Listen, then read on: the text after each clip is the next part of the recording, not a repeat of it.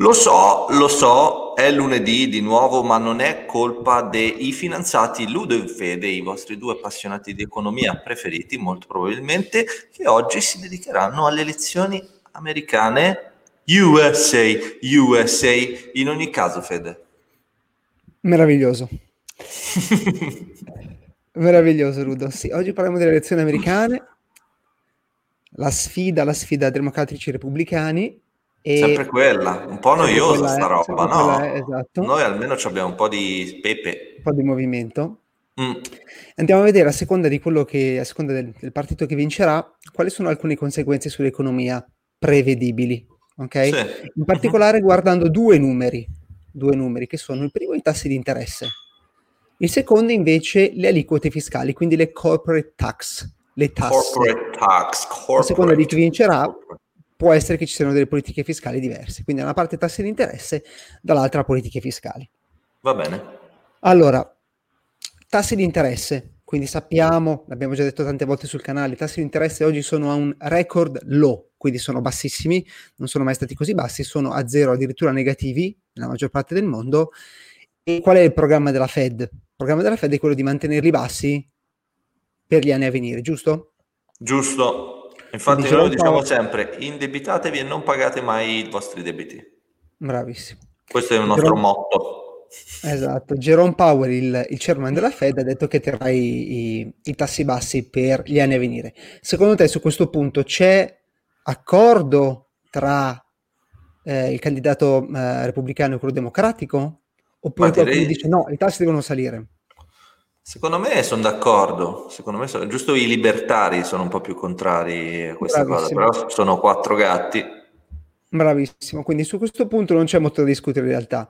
Indipendentemente dal partito che vincerà, probabilmente i tassi rimarranno a zero, quindi su questo sono interamente d'accordo, ok? Quindi con tassi a zero, con tassi bassi o tassi praticamente negativi, quali sono i settori dell'economia che potrebbero beneficiarne? Quindi se volete fare degli investimenti, dove andare a puntare gli occhietti, ok? Sì, allora, qual è il problema? Se i tassi sono bassi, chi cerca di generare un rendimento dai propri investimenti, quindi può essere tassi di interesse sul conto corrente o tassi di interesse dei treasuries o dei titoli di Stato italiani, essendo i tassi molto bassi, fanno molta fatica, giusto? Giusto. Quindi devono andare a cercare investimenti da altre parti che gli permettano di ricevere dell'income, delle entrate dai loro investimenti. Giusto. Quindi un settore che potrebbe beneficiare è quello, ne abbiamo parlato qualche giorno fa, tu hai fatto un podcast al riguardo, è il settore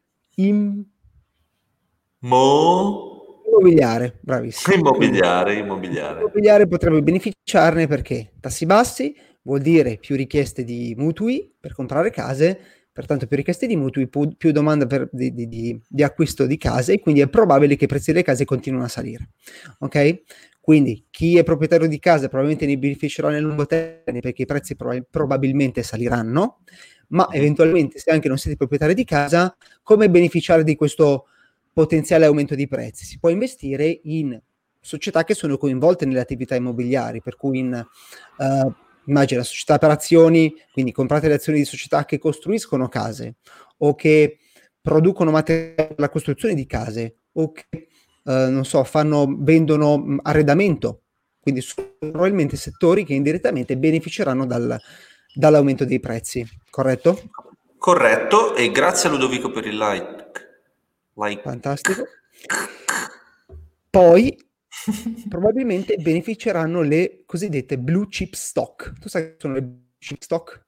Sì, importanti, blu, serio, bravissimo. Elegante. Perché nel gioco d'azzardo il colore blu è collegato alla fish più cara, alla fish più che ha maggior valore. Blue fish stock sono le azioni delle società più capitalizzate, che di solito pagano dividendi. Quindi è probabile che gli investitori, non riuscendo a ottenere rendimenti dai tassi di interesse dei conti e dai treasuries, investano in blue chip stock che gli danno dei rendimenti, dei dividendi mensili, ok? Va bene. Quindi quello è un settore che potrebbe beneficiarne. Poi passiamo al secondo numero da andare a guardare, quindi abbiamo detto tassi di interesse probabilmente resteranno bassi sia che vincano democratici o repubblicani, e ci sono i settori che potrebbero beneficiarne. E poi abbiamo l'elemento dell'inflazione fiscale, quindi i tax rates, quindi quanto pagheranno le aziende o gli investitori in tasse prima o dopo le elezioni. L'amministrazione Trump ha tagliato quindi le tasse, quindi i corporate tax, quindi le tasse che pagano le società, e il capital gains, quindi le tasse che pagano gli investitori, sono molto basse in questo momento. Quindi l'amministrazione Trump ha tagliato le tasse a carico di questi individui. Qual è il ragionamento logico che sta dietro questa cosa? Perché ciò dovrebbe stimolare l'economia. È una domanda? Sì. È che io ho tutti i miei soldoni nelle tasche, cioè la mattina mi sveglio, metto le mani dentro, trovo un sacco di roba e dico ma è inutile che la tengo in tasca, la butto via, mi compro 2 bocce di champagne e sono a posto. In questo modo finanzio l'economia, giusto? Questa è l'idea? Sì, sostanzialmente se le aziende e gli investitori pagano meno tasse, utilizzano i soldi che non versano in tasse per essere reinvestiti nelle loro attività o per andare a consumare, bravissimo, come dici tu. Di conseguenza questo crea un circolo virtuoso per la classe lavorativa, per la classe lavoratrice, sì, e per tutte le classi sociali, ok? Quindi se i ricchi pagano meno tasse, c'è un circolo virtuoso per tutta l'economia in generale, anche per classi meno abbienti. E infatti così è, perché così perlomeno dovrebbe essere. L'amministrazione Trump ha tagliato le tasse a inizio 2020, prima del Covid, effettivamente mercati azionari ai massimi, tassi di disoccupazione ai minimi storici, ok? Certo. Quindi si specula che dovessero vincere invece i democratici, potrebbero alzare le tasse sia per le società che per gli investitori, addirittura del doppio. Quindi considera che le tasse per gli investitori potrebbero passare da un attuale 20% al 40%, questo è un report di Goldman Sachs, e invece le tasse sulle società potrebbero passare da un 21% a un 28%. Quindi l'obiettivo dei repubblicani e quello dei democratici, quello di andare ad alzare le tasse, cioè più fai pagare i ricchi, più puoi creare con queste tasse programmi per andare a creare meno sperequazione sociale ed economica. Yes. Ti segui? Sì, okay. Ti seguo. Quindi andiamo a capire quali potrebbero essere gli impatti sull'economia di un potenziale aumento delle tasse, dovessero vincere i democratici. Allora, dovrebbe esserci una correlazione inversa tra le corporate taxes e i mercati finanziari, i mercati azionari, ok? Mm-hmm.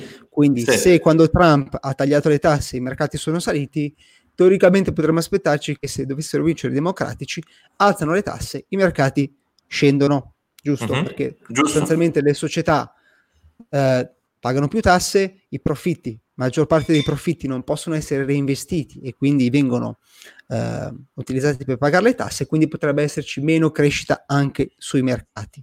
Quindi da quel punto di vista potrebbe creare uno storno sui mercati, una potenziale discesa dei prezzi. E poi invece per quanto riguarda gli investitori, quindi le tasse sul capital gain. Tu sai cosa sono le capital gain taxes? Capital gain è quando riesco a fare finalmente a fine giornata i miei soldini? Sì, praticamente. Capital gain sono le tasse che si pagano sui rendimenti dei propri investimenti. Quindi tu hai investito in una società che ti paga dei dividendi, ti paga 1.000 euro l'anno, tu su quel rendimento paghi il capital gain. Se tu hai dei tassi di interesse sul conto corrente, lì paghi il capital gain. Se fai un trade e guadagni 1.000 euro, lì paghi il capital gain, ok? Yes. In Italia mi sembra sia il 27%, negli Stati Uniti, come dicevamo, è il 20%. Quindi si specula che questa tassa venga aumentata addirittura del doppio, dal 20 al 40%. Adesso volevo aprire 2 punti.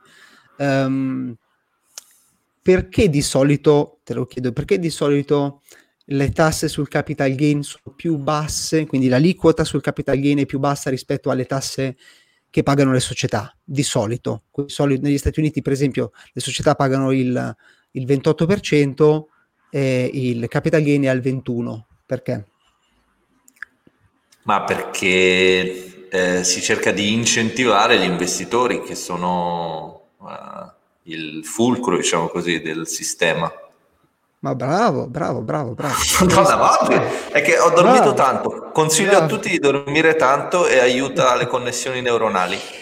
In realtà, esatto. Il primo punto è proprio questo, nel senso che i governi sanno che per stimolare l'economia c'è bisogno di investimenti, e per stimolare gli investimenti c'è bisogno di abbassare l'aliquota fiscale sui ritorni sugli investimenti. Questo è il primo motivo. Il secondo è che teoricamente i soldi che tu guadagni dai tuoi investimenti sono soldi che sono già stati tassati. Tu hai uno stipendio, supponi, poi lo investi in borsa, fai delle operazioni in guadagno e praticamente pagando ancora tasse sul tuo guadagno sostanzialmente paghi le tasse su un importo già tassato, perché il tuo stipendio, busta paga, era già tassata. Mi segui? Ti seguo, I follow you. Perfetto, questi sono i due motivi per cui di solito l'aliquota è più bassa. Conseguenza, quindi, se i democratici vincono, alzano il capital gain, qual è la conseguenza? Che probabilmente gli investitori, a fronte di questa possibilità, potrebbero perdere fiducia nei mercati, quindi iniziare a vendere oggi. Quindi io oggi, se vendo e realizzo il mio profitto, pago il 20%, se aspetto le elezioni americane e che cambino la legge fiscale, pagherò il 40%. La conseguenza è che probabilmente io sono portato oggi a magari tirare fuori un po' di profitti dal mercato per andare a pagare meno tasse, corretto? È corretto. Perfetto. Quindi probabilmente, se c'è questa possibilità, potrebbe esserci un'aspettativa di aumento di tasse, quindi un sell-off, una vendita, insomma qualcuno. Ma quindi scusa Fede, chi vince? Chi vince? Questo io voglio sapere prima degli altri. Ah, non lo so. Mannaggia, ma io come faccio con te? Mi fa impazzire. Tu che dici? Trump vince, sì. Secondo me vince.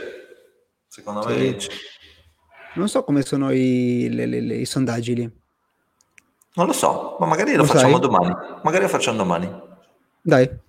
Un bel servizio giornalistico. Meraviglioso. Ciao Fede. Ciao. USA. Ciao. Me and you.